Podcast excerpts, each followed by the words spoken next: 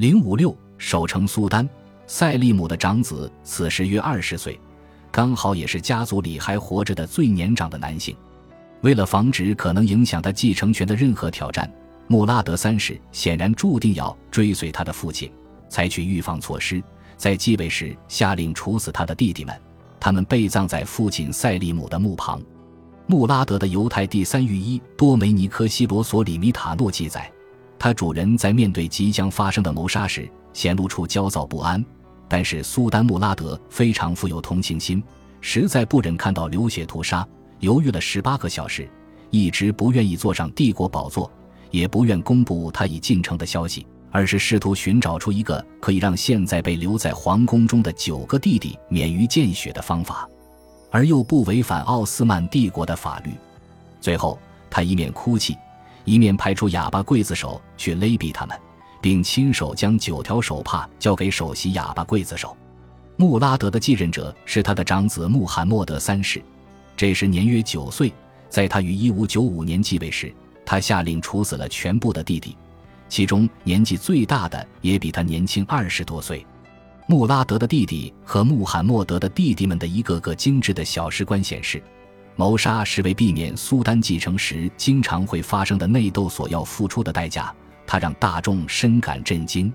让人感到安慰的是，后来的苏丹都没有生出那么多孩子，也就没有那么多小王子为了确保哥哥继位顺利而被处死。塞利姆二世在位的八年中。大维齐尔一直由索库鲁穆罕默德帕夏担任。穆拉德三世掌权时，他继续任职，直到一五七九年，他在帝国议事厅里被一名愤怒的请愿者刺杀。他死后，大维齐尔的权势衰落。在穆拉德三世掌权的二十一年中，共有七人担任过这个职务，因为他们时而得宠，时而失宠，所以这个职位在他们之间轮换过十一次。大维齐尔的任命开始由苏丹的情绪决定，只要他们没有达成苏丹的要求，就会立刻被换掉。穆拉德三世和他儿子穆罕默德三世并不想亲自管理这个帝国，但这并不是说他们不做决策，恰好相反，大维齐尔的独立决策权被剥夺了，即便在日常事务中，他们都做不了主。苏丹和大维齐尔之间的直接联系变少了。取而代之的是笔墨文书。苏丹开始用书信传达他对大小国事的决定，包括官职任命、官员薪水与官僚事务等。决策的依据是奏章中相关问题的简报。穆拉德三世和穆罕默德三世比塞利姆二世更愿意待在自己的私人寝宫打发时间，也不愿意到议事厅参与国事讨论。在他们的私人空间里，他们更容易受到宠臣的影响。而政府的官僚规程对这些宠臣几乎没有控制力。虽然索库鲁穆罕默德帕夏受到宫廷官员与宠臣的限制，不过他总是能在苏丹权威衰弱的时期愈演愈烈的派系斗争中控制局面，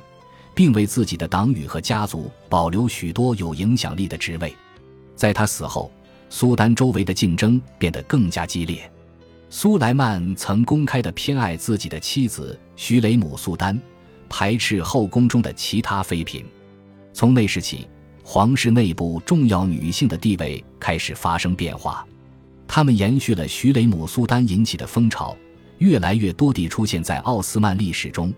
又通过修建各种公共建筑而将这种存在变成一种常态。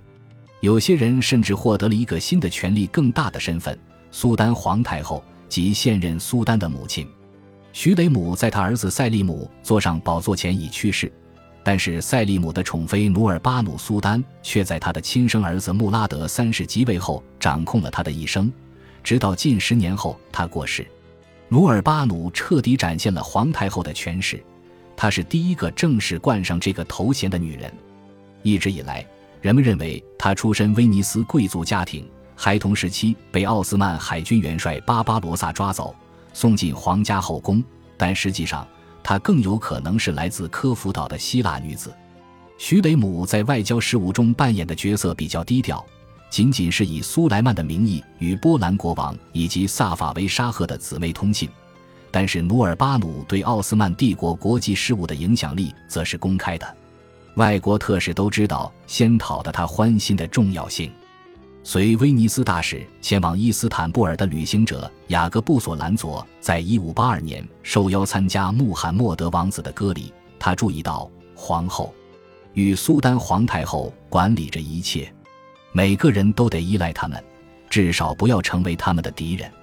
在穆拉德三世时，皇室变得更加像是皇室。在即位前，他作为王子总督与伴侣萨菲耶苏丹和他们的孩子住在马尼萨。即位时，他举家搬至伊斯坦布尔。在伊斯坦布尔，努尔巴努再次来到儿子身边，从旧宫搬到托普卡帕宫里的后宫。在塞利姆逝世后，他曾退居旧宫。身为皇太后，她监督着后宫的日常运转，自己则站在后宫等级制度的顶端。她的每日津贴雄踞帝国之首，是苏丹本人的三倍。努尔巴努苏丹由旧宫搬迁至托普卡帕宫时，曾率队伍穿过伊斯坦布尔以示庆祝。穆拉德在位十年之间，托普卡帕皇宫后宫里的女人的数量增加了一倍，达到一百多位。后宫的房间进行了重建，这给苏丹的母亲提供了更多豪华的居处，也给数量不断增加的女人提供居所。穆拉德为自己建造了一栋带有圆顶卧室的两层楼房，内墙上贴的是最精美的伊兹尼克瓷砖，卧室旁还有浴室和圆顶的宝座厅。塞利姆跟苏莱曼一样，居住在皇宫第三庭院的独立建筑中，只是偶尔去后宫。穆拉德却沉迷于家庭生活，这是苏丹行事风格和帝国特色改变的有力证据。穆拉德并非致力于四处征战、开疆辟土的上武苏丹，而是一位喜欢女人陪伴的统治者。在马尼萨的十年左右的时间里，穆拉德和他唯一的性伴侣萨菲耶苏丹以及三个孩子生活在一起，构成了一个核心家庭。但是，他姐姐埃斯马汗和母亲却觉得一夫一妻的婚姻关系不足以保证在穆拉德死后有一位候选人可以继承苏丹之位。所以，很可能在16世纪80年代初，他们鼓动穆拉德纳妾。在他逝世时，他一共留下了49名子女。后宫的规模和重要性日益增长，皇太后的权势和知名度也日益增大，这也提高了后宫管理者的地位。其中地位最高的是监督后宫女性的非洲黑人宦官。苏丹穆拉德三世即位后不久，就创立了黑人大太监这个职位。并赋予他监管用于穆斯林圣地捐款的职责。在此之前，这都是宫中的白人大太监的责任。他们是后宫的另一类重要成员。苏丹穆罕默德二世、巴耶济德二世、塞利姆一世和苏莱曼一世的大量捐赠也都由黑人大太监管理，并且他每周都要开会处理相关事务。他控制着大量资金的流动，并享受由此带来的权利。大维齐尔和政府其他大臣都成为权力再分配的受害者，而后宫及其高级官员却因此获得更多的权势。在学者兼官僚盖里伯卢的穆斯塔法阿里关于穆拉德三世统治时期的记载中，他指出，这种正不断发展的做法是有害的。妃嫔与太监能够接近苏丹，这使他们能够通过对政治进程施加压力，影响官员任命。他们甚至开始买卖官职，这本没有使苏丹担心，因为毫无疑问，他已经尝到为皇宫扩权的初步成果，并因此十分开心。萨洛尼卡的穆斯塔法艾芬迪告诉我们，就在索库鲁穆罕默德帕夏于1579年被刺杀后不久，穆拉德甚至考虑干脆废除大维齐尔这个职位。穆拉德三世比他的先祖更常流连于后宫，同时。他还有许多男性宠臣，其中包括在马尼萨时期就跟随他的人，他的老师霍贾萨德丁埃芬迪，他的财务管理人卡拉于维斯切莱比和他的精神导师哈尔瓦提谢赫苏贾。霍贾萨德丁的父亲是塞利姆一世的密友，他自己则当过苏莱曼以及塞利姆的教长艾卜苏乌德的助理。现在，他因为献给穆拉德三世的一本奥斯曼历史而为人所知。他的儿子埃萨德·埃芬迪也顺利取得教长职位，并使他的家族一直处于帝国的核心地位。穆拉德继位后不久，索库鲁穆罕默德开始攻击这个核心集团，指控卡拉于维斯财政违规。索库鲁穆罕默德的计划适得其反，他的声望受到的影响显而易见。卡拉于维斯被赋予帝国财务管理的重责，并在帝国会议中占有一席。凡是索库鲁穆罕默德任命的人员全被免职，他们的财产也被没收。其中最有针对性的是，他的表亲干练的布达总督索库鲁穆斯塔法帕夏也被处死，他的职位由卡拉于维斯接任。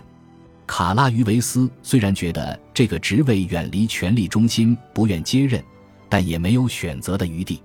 后来，他又被任命为埃及总督，在他任内。因为他严厉控制军队财政，一场动乱爆发，暴乱分子闯进他的会议厅，劫掠了他的私人住宅，他个人也遭到袭击，大量随从被杀。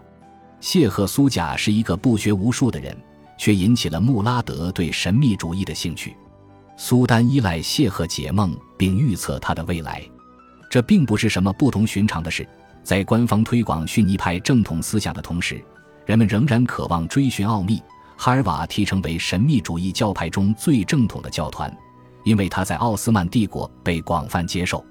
索库鲁穆罕默德帕夏当然也为他的哈尔瓦提精神导师提供了住所，就在伊斯坦布尔的卡德尔加区，他为妻子埃斯玛汗建造的清真寺建筑群旁。本集播放完毕，感谢您的收听，喜欢请订阅加关注，主页有更多精彩内容。